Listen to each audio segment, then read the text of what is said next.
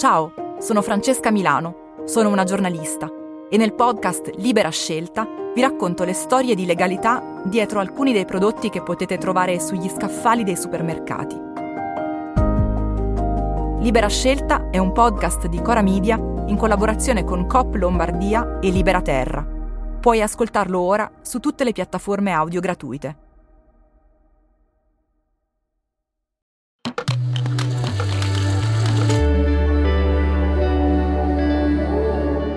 Cora.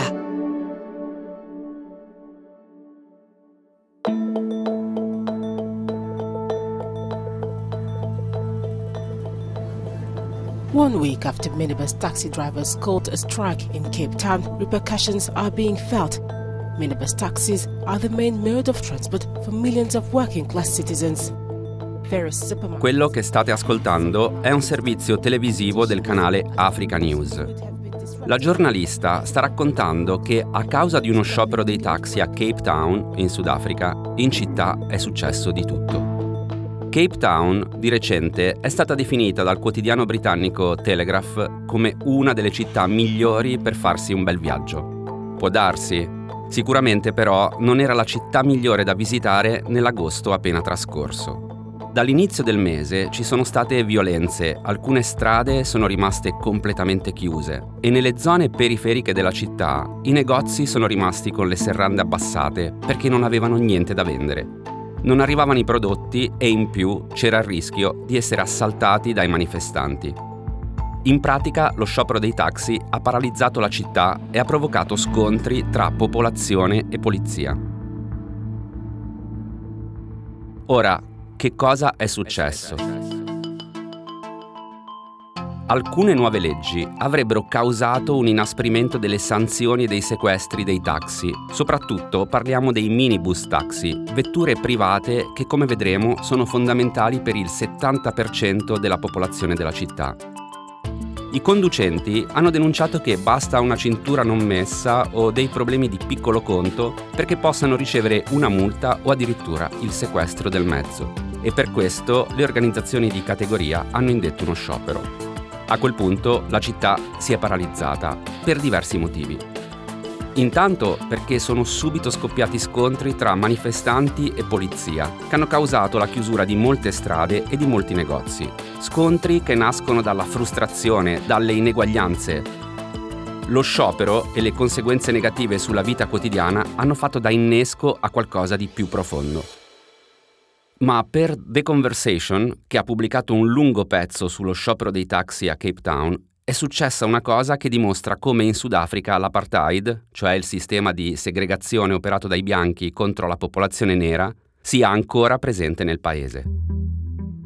Il 70% delle famiglie sudafricane, infatti, si affida ai minibus taxi per andare a scuola o al lavoro.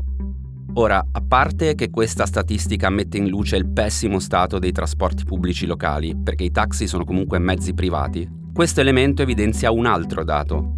La maggioranza della popolazione nera di Cape Town abita in posti lontani dal centro, degradati, senza servizi pubblici, senza posti di lavoro e ogni giorno deve spostarsi per distanze che senza i minibus taxi dovrebbe percorrere per ore a piedi.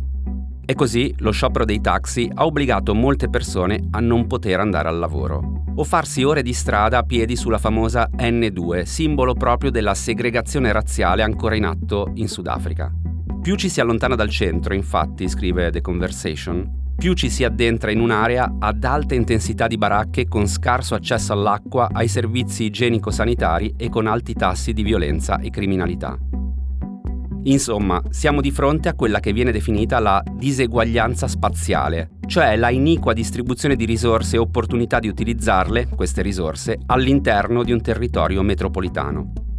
La distanza fisica, le scarse infrastrutture e la diseguaglianza economica cementano le divisioni nella città e limitano i movimenti. E così uno sciopero dei taxi mette a nudo qualcosa di più grande, di molto più grande di una semplice difficoltà a fornire questo servizio. Mette a nudo un retaggio che è storico e che pare sopravvivere a tutti i cambiamenti che il paese, almeno ufficialmente, ha fatto. Oggi a Fuori da Qui siamo partiti dal Sudafrica, da Cape Town, da una città, per vedere in che modo le città cambiano, come cambia la vita delle persone che ci vivono e quali sono le soluzioni per chi, in realtà, in queste metropoli un posto sembra non trovarlo mai. Dal Sudafrica ci sposteremo in Europa, a Parigi, a Edimburgo, poi alle Hawaii e infine andremo in India e in Brasile. Sono Simone Pieranni e questo è Fuori da qui, un podcast di Cora Media. Per tutti quelli che vogliono uscire dalla bolla, quelli che sono stanchi del sovranismo delle notizie e vogliono aprire gli occhi per accorgersi di cosa succede intorno a noi. Uno sguardo curioso sul mondo per capire di cosa si discute fuori dai nostri confini.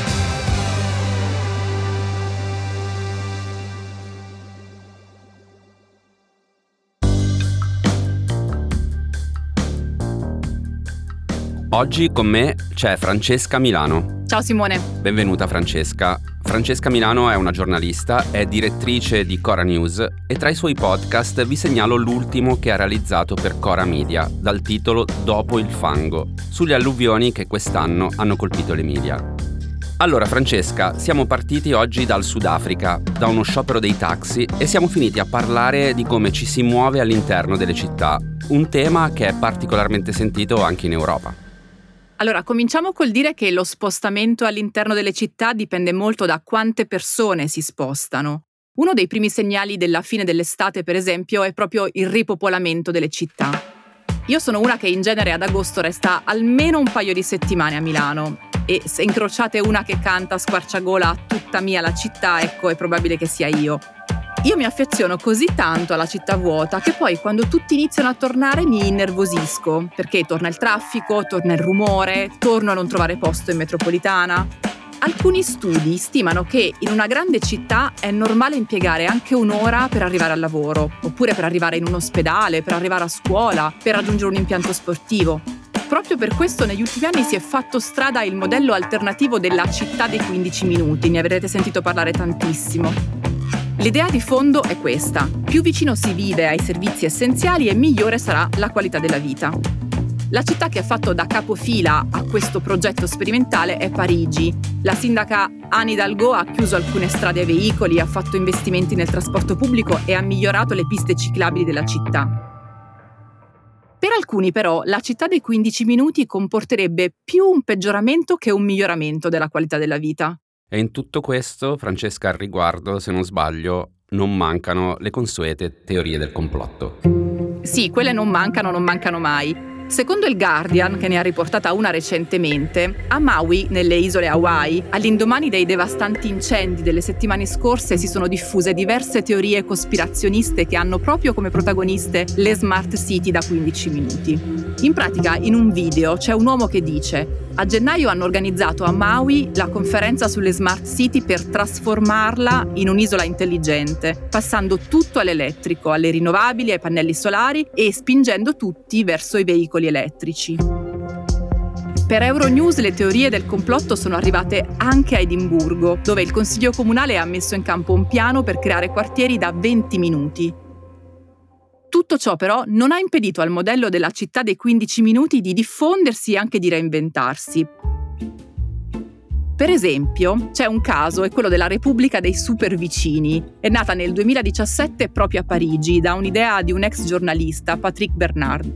Ecco, il suo motto è trasformare i vicini che interagiscono 5 volte al giorno in quelli che lo fanno 50 volte al giorno.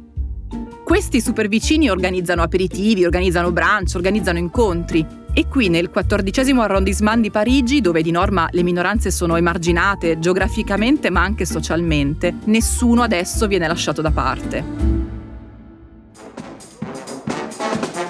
Chi a déjà marché, marché et encore marché pour se mettre à table? 1000 assiettes sur 400 mètres de long, la plus grande table de Paris.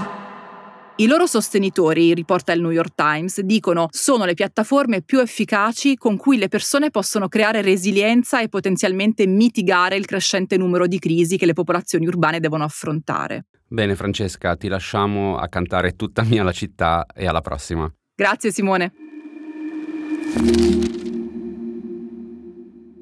Città, collegamenti, velocità, case e microcase. Il migno cao è un verme gigantesco che vive nelle giungle sudamericane. Ma è anche il nome di un quartiere di San Paolo, in Brasile, un lungo viale sopraelevato che attraversa il centro della metropoli brasiliana. Ed è lì che si sistemano i senza tetto della città. Per ajudar parte dessa comunidade que não para de crescer, foi apresentada uma nova solução temporária, a microcasa. In questo video di un telegiornale brasiliano si dice che si stima che solo a San Paolo quest'anno circa 34.000 persone dormiranno per strada. Alcune ricerche dicono che il numero però è basso, quello reale sarebbe di 50.000 persone. In ogni caso, secondo il comune, la popolazione dei senza tetto è aumentata di oltre il 31% dall'inizio della pandemia e il numero di famiglie che vive per strada è aumentato del 111% nello stesso periodo.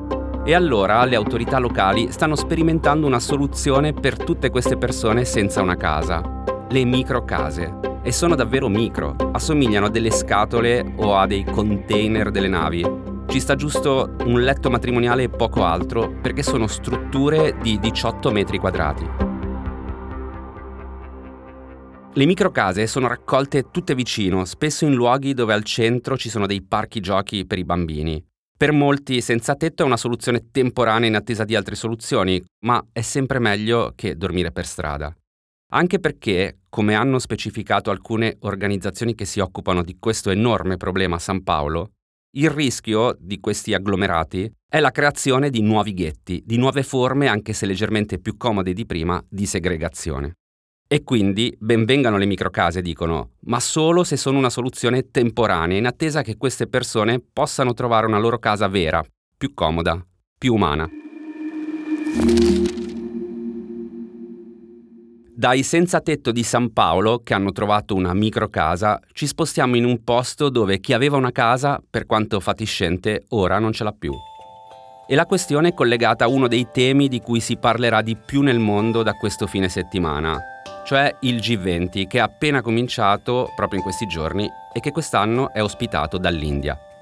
Se ne parlerà anche perché l'India è arrivata a questo appuntamento tirata a lucido, con tanto di una missione sulla Luna che ha portato Modi a sfoggiare tutta la sua retorica di un'India come futura superpotenza. Una retorica gradita anche da uno dei grandi ospiti del G20, da Joe Biden, che ha agitato l'esempio della democratica India come contraltare asiatico alla Cina, anche se sappiamo bene che non è proprio così, che l'India di Modi intanto proprio democratica non è e che è ancora molto distante da tanti punti di vista dalla Cina. In ogni caso, l'evento del G20 ha sicuramente elettrizzato Nuova Delhi. Un po' tutti si aspettavano dei miglioramenti, dei lavori, per fare della capitale indiana una perfetta location per ospitare i grandi del mondo. E così, ad esempio, gli abitanti della baraccopoli di Janta Camp, che sorge sotto una specie di mini bosco, caratterizzato da alberi che vengono usati per tenere insieme baracche e per ottimizzare, per quanto sia possibile, quelle abitazioni fatiscenti, speravano di veder migliorare la propria vita in qualche modo, invece sono rimasti senza casa. A bulldozer tears down Savitha's home in Delhi. Helpless and distraught, she looks on, recording on her mobile. Her daughters, just off camera, try comforting her. Stop crying, mother, or you'll fall sick, they say. Negli ultimi mesi moltissime case sono state demolite. Secondo gli ex abitanti la causa sarebbe stata proprio il G20. Secondo il governo, invece, era tutto previsto da molto tempo prima dell'organizzazione di questo evento internazionale. Il risultato, però, non cambia. Reuters ha raccontato che alcuni degli abitanti che hanno visto devastate e demolite le proprie case si sono rivolte all'Alta Corte di Delhi, ma la Corte ha dichiarato illegali gli insediamenti e quindi le autorità cittadine hanno ordinato di sgomberare le case e fine. La demolizione delle case, per quanto fatiscenti, è stata un duro colpo per gli abitanti di alcuni insediamenti, la cui vita, anche quella lavorativa, era tutta raccolta intorno al posto dove sorgeva la propria abitazione. Alla Reuters, uno di loro ha detto che in realtà sperava che le grandi persone presenti al vertice del G20 avrebbero dato qualcosa ai poveri. E invece, ha detto, sta succedendo proprio il contrario. Le grandi persone arriveranno, si siederanno sulle nostre tombe e lì consumeranno sfarzosi banchetti di cibo.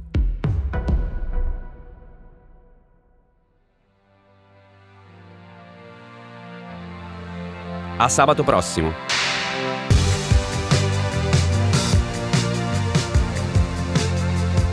Fuori da qui è un podcast di Cora News prodotto da Cora Media, condotto da Simone Pieranni. La cura editoriale è di Francesca Milano. La supervisione del suono e della musica è di Luca Micheli.